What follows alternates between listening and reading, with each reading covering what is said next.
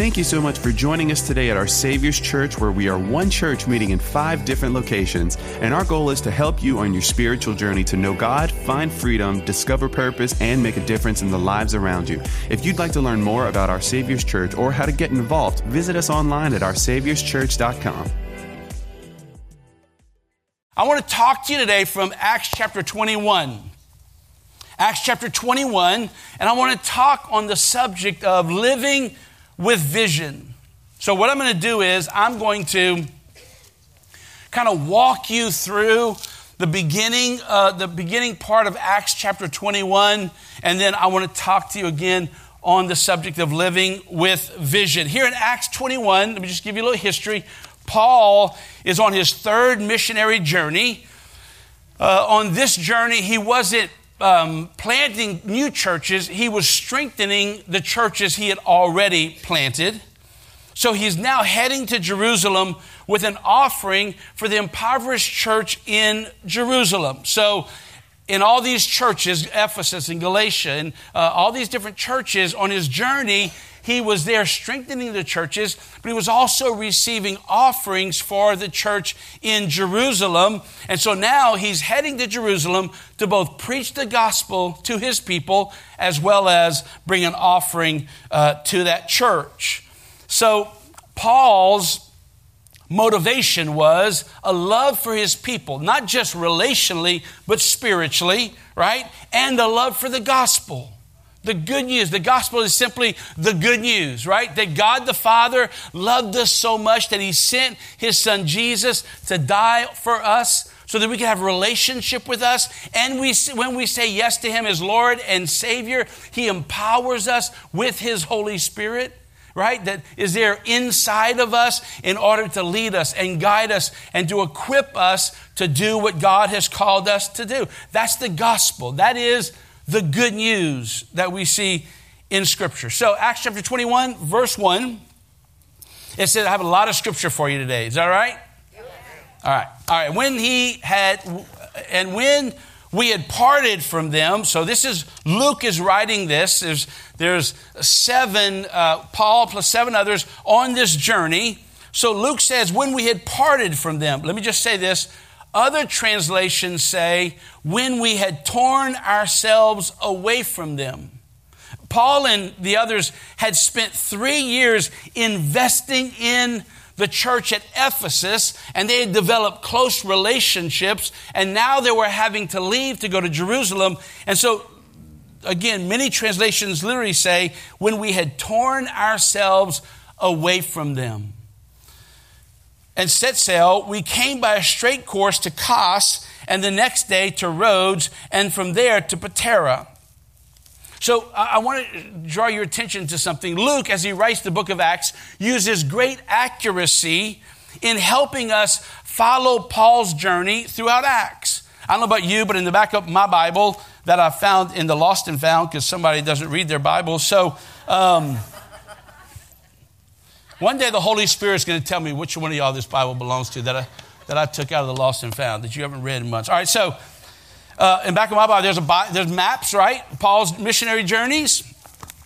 And, um, and so Luke is very, very accurate in giving us details. Listen to this. Through the book of Acts, up until this point, he has named 32 countries, 54 cities, nine islands, and 95 names of specific people, and many of them their occupation or their position. He uses great accuracy. So let's go on verses 2 through, 2, 2 through 4. And having found a ship crossing to Phoenicia, we went aboard and set sail. When we had come inside of Cyprus, leaving it on the left or to the south, we sailed to Syria and landed at Tyre. For, for there the ship was to unload its cargo. And having sought out the disciples, we stayed there for seven days. And through the Spirit, they were telling Paul not to go on to Jerusalem. So they come to Tyre, and their goal there was just to unload cargo, maybe to reload cargo uh, that would go with them to Jerusalem. But while they're there, they find some other believers, some other disciples of Christ, right? And as they're spending time together, the disciples begin through the Holy Spirit telling them that Paul should not go on to Jerusalem. Verse 8 through 11. On the next day, we, we, we, departed and came to Caesarea, and we entered the house of Philip the evangelist, who was one of the seven, and stayed with him. We had four, uh, he had four unmarried daughters who prophesied. Now, you're going to see here in just a little bit some things get prophesied. Um, we don't know if these four young unmarried girls, Philip's four daughters, actually prophesied over Paul, or if Luke is just making a point that they had a history of prophecy. Okay? Um, he had four unmarried daughters who prophesied. While we were staying for many days, a prophet named Agabus let me just stop here uh, and remind you that if you go back to Pastor Scott's sermon uh, from Acts 11, we see Agabus in Acts 11. He was a prophet, and he prophesied that a famine was coming on the land, uh, and it did, right? So now he has credibility, right? He's trustworthy. He, he hears from God. So a prophet named Agabus came down from Judea, and coming to us, he took, he took Paul's belt and bound his own feet. So Paul, uh, Agabus takes Paul's belt, but he binds his own hands and feet and said, Thus says the Holy Spirit, this is how the Jews at Jerusalem will bind the man who owns this belt and deliver him into the hands of the Gentiles. Agabus is prophesying or foretelling, right? Many people don't understand uh, prophecy that we see in, uh, in 1 Corinthians chapter 12, the gifts of the Spirit. One of those things is prophecy. Prophecy isn't fortune telling, it's foretelling, right? It's the Holy Spirit speaking what we don't already have knowledge of, right? And we'll talk about that more in just a minute. As we'll see, this wasn't new information for Paul, it was confirmation for Paul. Verses 12 through 14 when we heard this, we and the people there urged him, meaning Paul, not to go up to Jerusalem. And then Paul answered, What are you doing, weeping and breaking my heart? For I am ready not only to be imprisoned, but even to die in Jerusalem for the name of the Lord Jesus. And since he would not be persuaded, we ceased and said, Listen to this, let the will of the Lord be done. Right? Listen, you may have desires for things. You may have uh, you may have a concern for people, but at some point in time, you got to trust God enough to come to a place where you can say, "We've done all we can do. Now let the will of the Lord be done." Amen. So they begin to try. They begin trying to talk Paul out of going to Jerusalem. I'm sure they begin to um, give him other options, right? Uh, Paul was there going to speak to the people, and I'm sure some said, "Listen, God will send somebody else. Just don't you don't go. God's going to send somebody else." And Paul probably said, "Well, I've got this offering I've got to bring, and God, listen, God will provide for the Jews there in Jerusalem, or we'll send it later with uh, the disciples, but you don't go because harm is coming to you." Listen, their concern was Paul's safety but Paul's concern was the salvation of his people. They had earthly perspective, Paul had heavenly perspective. Their concern was Paul's safety. Paul's concern was the salvation of his people. It's earthly concern versus heavenly concern. It's today's concerns versus eternal concerns. Listen, we need the mind of Christ to see people as God sees them. To see the lost as not our enemy, but someone who Christ died for, just like you and I. In, in, our culture today, there's this huge divide between you believe this and I believe this. Listen, stand for your convictions, but do not forget Christ died for them as well. And it is the heart of God that none would perish, even for those who have a different political persuasion as you, even those who have a different belief on whatever the latest controversy of the day is. Listen, they are, they, you may not agree with them, but they are who Christ died for, just like He died for you and I. And we cannot lose that perspective. We cannot lose that perspective. And I feel like we are. I feel like we see the other side. as our enemy, as who we've got to listen. Be careful that you don't lose the mind of Christ, that you don't lose the fact that the heart of God is that none would perish.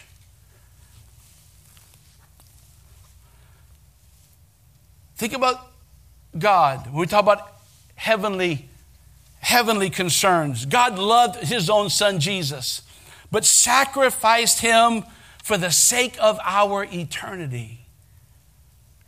Listen, when it's all said and done, we must be able to say, Let the will of the Lord be done. So let me ask you a question. What would cause Paul, after having at least two confirmations by the Holy Spirit, maybe uh, through, through uh, those earlier in the chapter, and then Agabus, and maybe even the four unmarried daughters of Philip. What caused Paul to still go to Jerusalem after multiple confirmations that danger was ahead? And if you go, if you go and you read the chapter later, starting in verse 26, you will see that Paul got to Jerusalem, he was arrested, and he was beaten over and over again. What would cause Paul to go even when he knows there's trouble ahead? Well, let me, let me, let me give you my thoughts. I want to take you back to Acts chapter 20. Pastor Scott did an amazing job last week of, uh, of, of walking through Acts chapter 20. I want to take you back to Acts chapter 20 because I think this is where we will find the answer to where Paul got the courage or the faith or the tenacity or the guts or whatever you want to call it to go even though danger, even though he knew go, danger was ahead. Listen to this Acts chapter 20, verses 1 through 3. After the uproar ceased, Paul sent for the disciples, and after encouraging them, he said farewell and departed from Macedonia. When he had gone through those regions and had given them much encouragement, he came to Greece.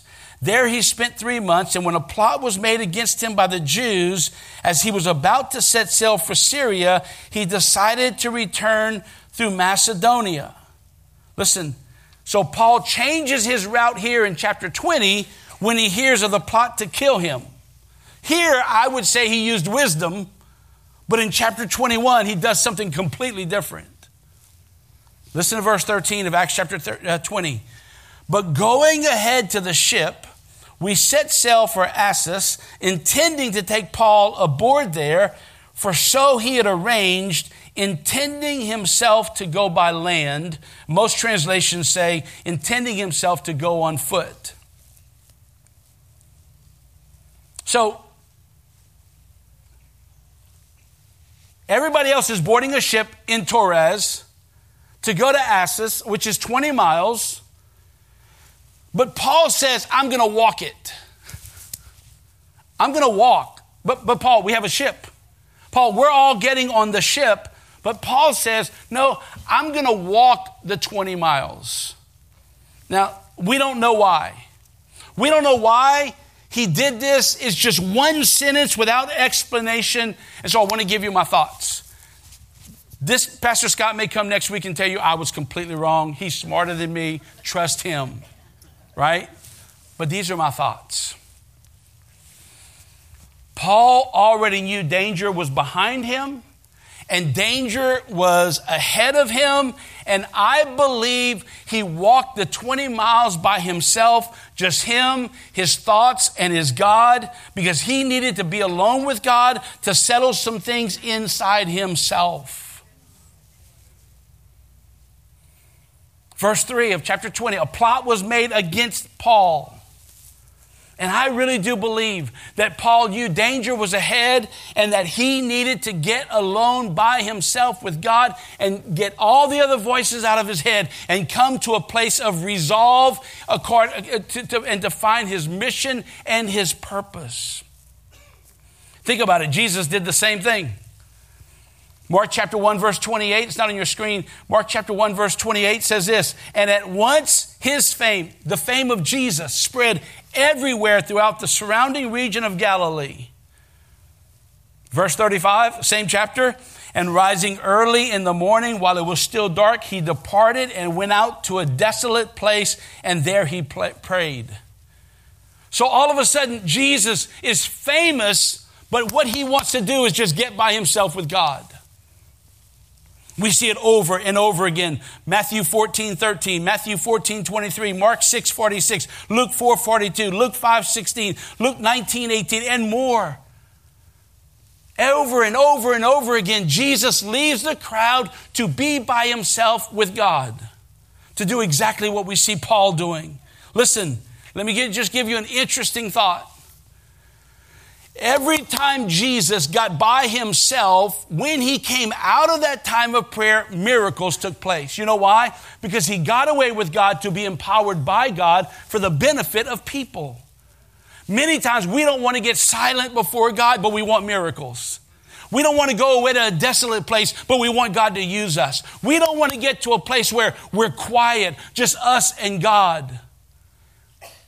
But when we see the history of Jesus, when we see the path of Jesus, it was to get away, to be empowered by God, to hear from God, and then come out and work miracles. I believe we don't, one of the reasons we don't see miracles today like we once did is because we never get quiet before God.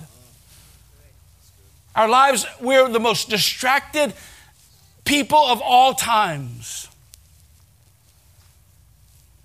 I mean, y'all are quiet. Y'all are making me nervous. Remember Psalm 46, verse 10? Psalms verse 46, chapter 46, verse 10. Be still and know that I am God. Be still and know that I am God. You remember the Garden of Gethsemane is recorded in all four of the Gospels? It's the night before Jesus was betrayed by Judas. It was the, the beginning of the trek to the cross. The Bible says that Jesus went over with Peter, Peter, James, and John. He left them by themselves and he went away to be just with God. Basically, he knew trouble was ahead, just like Paul knew trouble was ahead. And so what he did was get with God. Let me just share this with you.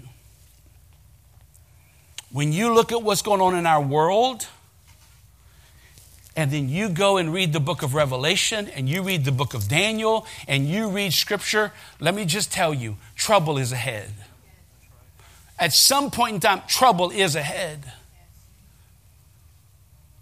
I know we like comfort. I like comfort, right? Don't lie. Y'all all like comfort. Don't make it just about me. Hey, this isn't just me. Like I don't I'm not the only one that needs Jesus here.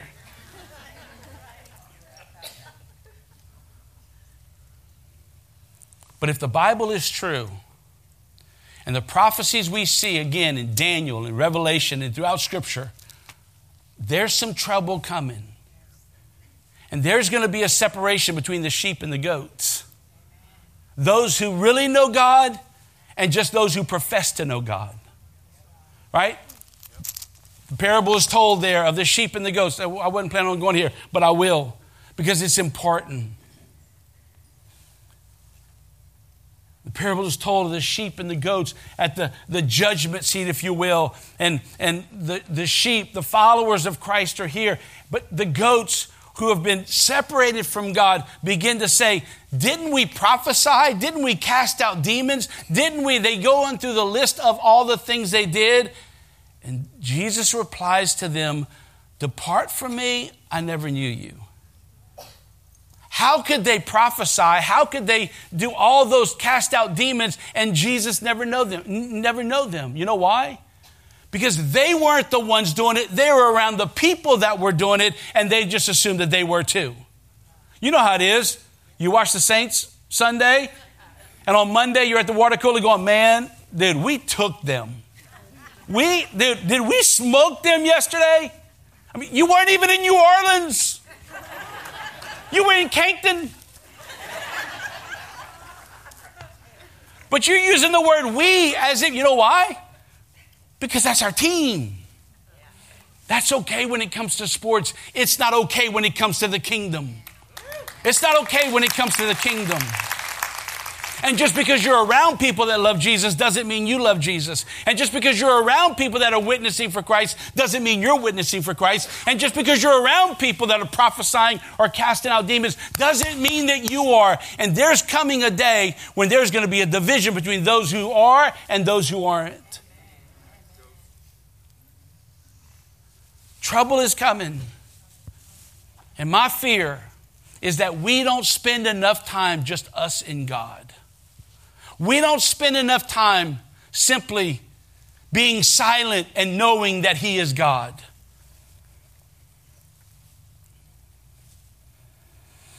So, verse 13 of chapter 21, he walks 20 miles, listen, and then, then we see verses 20 through through 25 in, verse, in chapter 20. Am I losing? Y'all still with me? I don't believe you. All right, so verses 22 through 25 in chapter 20. This is after he walks his 20 miles, possibly to be just with him and God. He says this And now behold, I am going to Jerusalem, constrained or compelled by the Spirit, not knowing what will happen to me there, except that the Holy Spirit testifies to me in every city that imprisonment and affliction, afflictions await me. But I do not account my life of any value, nor is precious to myself, if only I may finish my course and the ministry that I received from the Lord Jesus, to testify to the gospel of the grace of God. And now, behold, I know that none of you among whom I have gone about proclaiming the kingdom will see my face again. Paul's saying, I just spent 20 miles with God and I know trouble's coming. I just spent 20 miles with God and God prepared me that things were not going to go well. Listen, Paul's understanding was things were going to go really well for the kingdom, but not good for him. But his passion was the people, his love was for the kingdom and the gospel. The Spirit warned him, possibly through the four daughters, definitely through Agabus but Paul already knew he would be going into danger. Listen, the prophets were just confirming what Paul already knew.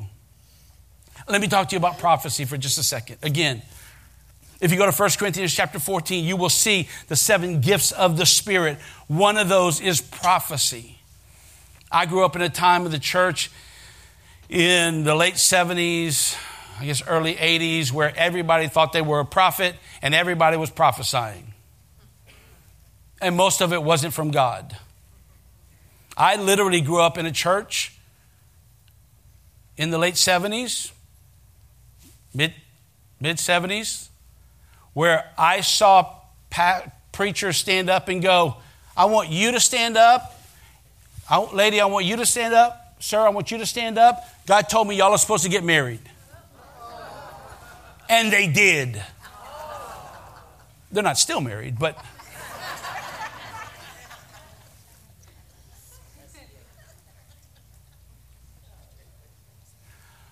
Don't listen to every voice who says it's from God.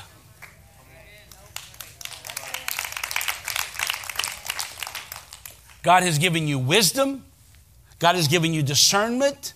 And if you were spending time with God, you should either feel a peace in your spirit or a check in your spirit here's just two thoughts for you on prophecy. When prophecy confirms what God has already told you, get ready to walk into it. There are times when God has spoken something to you and somebody prophesies or gives you a word and say, hey man, I was praying for you today and I really felt like God wanted me to tell you. Listen, when it confirms what God's already spoken, get ready to walk into it. And let me just say, the, the seed of the prophet that we see in Ephesians chapter 4 in the fivefold ministry is still alive today. The gifts of the Spirit are still active today. We don't see them like we used to. Not all of that is bad. Sorry, Siri, get saved. I am so. Do not tell Pastor Scott about this. Hey, Gerald, here, I got a gift for you.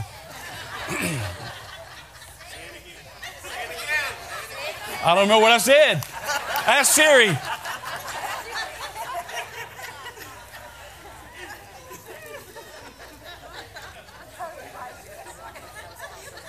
I'm done. Bow your heads. That has never happened to me. I don't think it was the spirit. I'm sorry.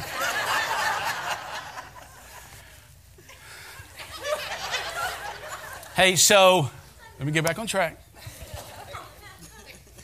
So, again, when I was talking about the, the office of the prophet and prophecy, that is still as active today as the, voice, as the seat of the pastor or the apostle, all, all of those things.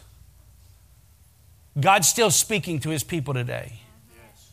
So when prophecy confirms what God has already told you, get ready to walk into it. Listen, but when prophecy speaks something new, pray and wait for God to bring it to pass. Many people, somebody says, Hey, I was praying for you, and God told me, and they just run with it. Listen, wait for God to confirm His word. Wait for God to give you the next step, right? So don't, not everybody who says they're speaking for God actually speaks for God. So we're talking about living with vision today. Finding your vision will lead to passion. Paul, Paul's what motivated Paul was a vision for his people and a passion for the kingdom. So many people let their lives define them instead of them defining their lives. And we were created for more than that. We were created by God to live a life of purpose, and that is for every one of us.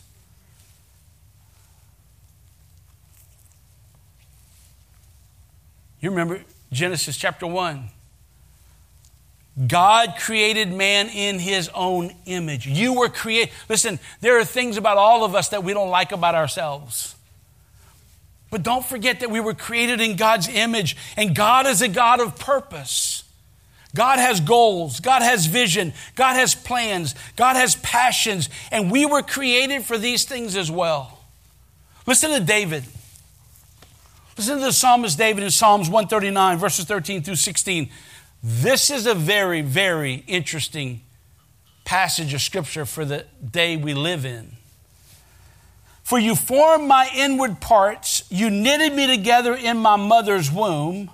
I praise you, for I am fearfully and wonderfully made. Wonderful are your works. My soul knows it very well. My frame was not hidden from you when I was being made in secret, intricately woven in the depths of the earth. Your eyes saw my unformed substance. In your book were written every one of them, the days that were formed for me, when as yet there was none of them. David saying, You knew my days before I was born. Listen, God created each one of us with care. God created each one of us with precision and with purpose. Before your parents knew you, God knew you. And He knew what you were created for. Let me just assure you today I don't know your story, but you weren't an accident. You weren't an accident. You may not have been on your parents' agenda, but God knew exactly what He was doing. This is why God calls us to live on purpose. God calls us to live on purpose because we were created for purpose by a God of purpose. God invites us to seek Him in order to know His will for our lives. As we live out His will, we can live fulfilled, achieving our God given purpose. This isn't always easily achieved. Life happens, and when it comes with pro- life comes with problems and stress and bills and family issues having a vision for ourselves that lined up with God's vision for our lives should supersede all of that. That even in the midst of our trouble, we're reminded that I have purpose. Right? Even in the midst of struggle, that we don't forget that we were created in the image of God. Because our vision is linked to our survival. Our vision is linked to our survival. We see it right here in Proverbs 29 18. Where there is no vision, the people perish. One, one uh, several translations say, where there is no vision, the people cast off restraint. That's what we're seeing in our culture today. People having no common sense, no restraint, no, um, no, no, um, what word am I looking for? Y'all don't know what I'm preaching? Y'all not listening. They're casting off restraint. Just listen to some of the interviews they're doing on the news. They're making no sense. There's no substance. I listened to an interview last weekend. There was a, a, a, march on an issue right here on Camellia. And they interviewed one of the people that were on marching for this cause. And she gets interviewed by the local media. This is your moment to state why you believe in your cause, right? This is your moment to literally, you're getting interviewed by the media, the local media. This is your moment to make your case. And all it was was F the Christians, F the F the Republicans, F my family, any family member that has voted Republican, F you and don't ever speak to me again. Listen, they're casting off restraint. And let me just tell you, you watch some of the interviews on the other side, it's not one sided. Listen, the Bible says where there is no vision, people cast off restraint or the people perish.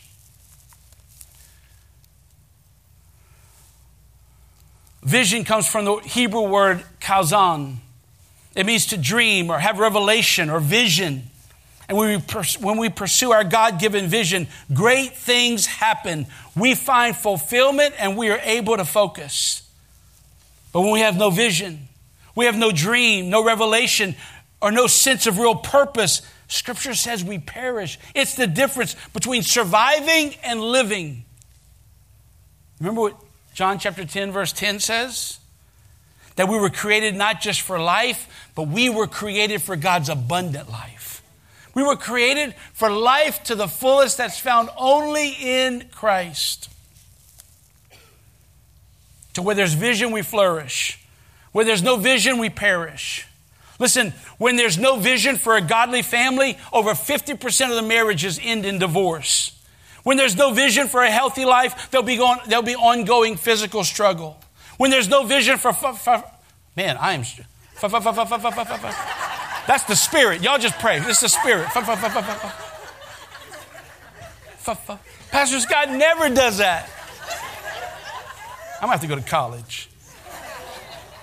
When there's no vision for financial freedom, people live paycheck to paycheck. Listen, where there's no vision for a growing, lifelong personal relationship with God, people will live away from God or they'll live in church and be lukewarm.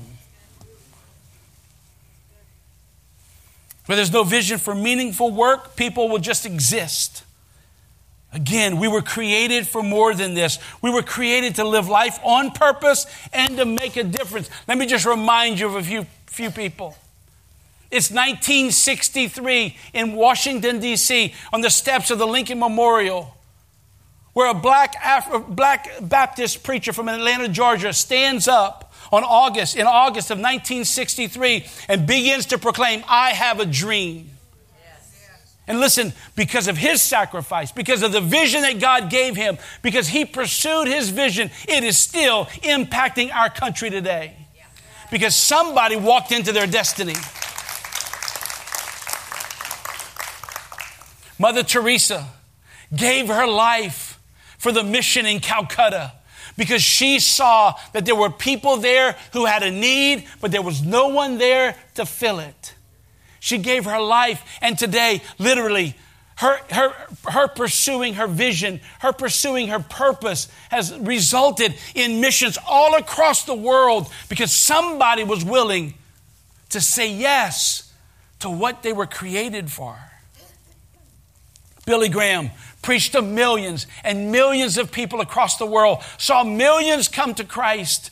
And today, his ministry lives on through Samaritan's Purse, who's helping people in need. Listen, because somebody stepped into their destiny. Listen, we were created for a purpose.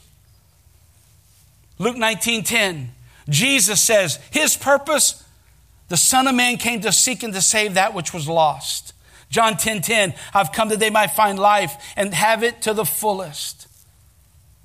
The Apostle Paul knew his purpose. Listen to Acts chapter 20, verse 24. I got to hurry. However, I consider my life worth nothing. This is after the 20 mile walk with God. I consider my life worth nothing to me. If only I may finish the race and complete the task the Lord Jesus has given me the task of testifying to the gospel of God's grace. I want to give you, real quick, as we wrap up, four benefits of vision. Four benefits of vision. Where there's vision, there's focus. Where there's vision, there's focus. God's vision will bring focus to your life. So many people are just living with no purpose, living with no vision, and living with no focus. They're just waking up, hoping, hoping to make it through the day. And let me remind us God has more for us than that. You have a greater understanding of what you're here to do when you get vision, which leads to focus. When you understand what you're supposed to do, you can better understand what you're not supposed to do. Listen, when you find your purpose, you'll leave a lot of things behind. Right? There's a whole lot of people who are just grasping. Maybe this is my. Listen, when you find your purpose, when you find your focus, when you get that vision, you'll not only find out what to do, you'll also be able to find out what you're not to do. The reason this is so important is because God's not the only one who has plans for our lives. Let me just remind us God has plans for us, but so does the enemy. God has plans for us, but so does our culture. And listen, if you're not letting God define your culture, your, your vision, your purpose, the enemy is ready to do it for you. The culture is ready to do it for you people, family, friends will regularly bring you good ideas or what they see as an obvious obligation to you. Listen, having the focus that comes from vision will allow you to say thank you, but no thank you. I remember being 18 years old. I had just graduated high school and I didn't know what I was going to do. And decided I was going to follow in my siblings' footsteps and go to a ministry called the Agape Force in Tacoma, Washington. And I remember as I began to say I was going to Agape Force, a family member asking to meet with me to not only tell me why I shouldn't pursue that, but why he was willing for, to fund something completely different for me. His heart was good, his intention was good. He just didn't understand God's will for me. Listen, be careful who you listen to. Psalm chapter 1, verse 1 still says, Blessed is the man, blessed is the person who does not walk in the counsel of the ungodly. I've said it before. I have friends that are not, that are, that are not believers, but that's not who I go to for wisdom right? They don't even know God has a plan for my marriage. God, they don't even know what God has spoken to me about my kids. They don't know. Don't go to people who don't understand that God has a plan for your life. Good opportunities shouldn't distract us from our purpose. Listen, vision will you, cause you to say no to good things so you can say yes to great things. Where there's vision, there's focus. Where there's vision, there's endurance. God's plan will include some rough seasons. When you start living out your purpose, it will come with some resistance. I think in 2022, we've developed a theology that is trouble free. That if God really loves us, we won't go through trouble. Listen, that is not found in this book. John 16 33, Jesus answers the question for us. I have told you these things so that in me you may have peace. In this world you will have trouble, but take heart, I have overcome the world. In this world you will have trouble. Are we going to quit or are we going to endure? Where there's vision, there's peace. Where there's vision, there's peace.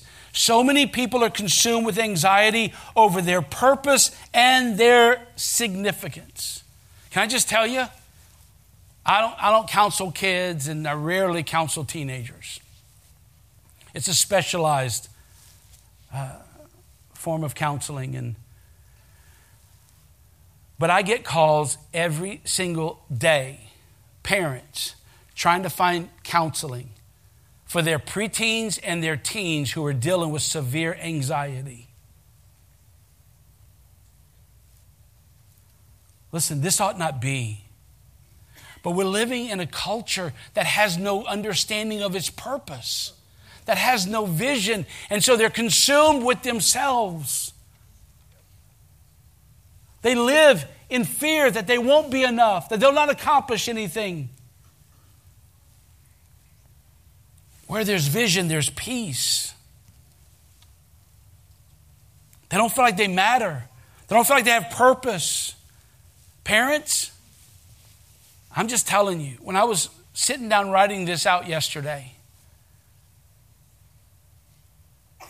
I was reminded of the verse of scripture in Proverbs that I talked about on Father's Day about train up a child the way he should go. Talked about it, it, the word picture there is a bow and arrow.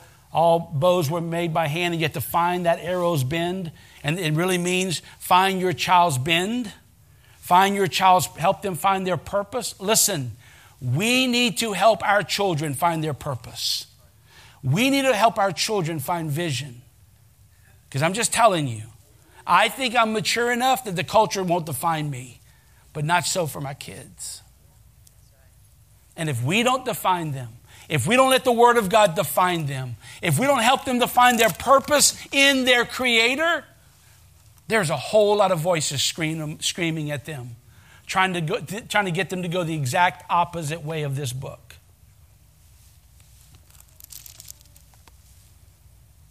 There's a peace that comes from knowing who you are and why you're here. Number four, passion. Where there's vision, there's passion. Acts chapter 19, verse 10.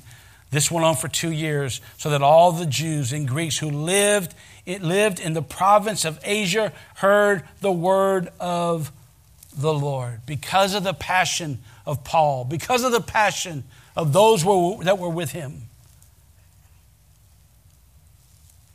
they heard the word of the Lord. Paul's vision was to tell others about Christ. His vision resulted in unstoppable passion.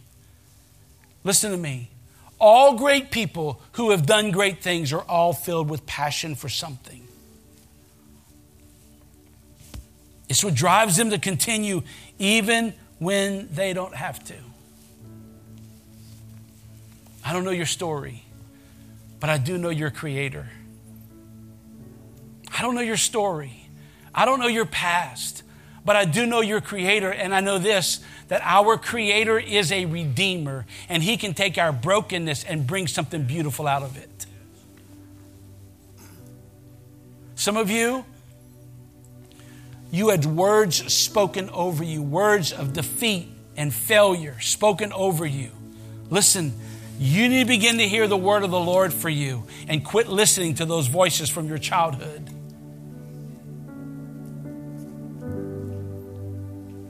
Let God define us.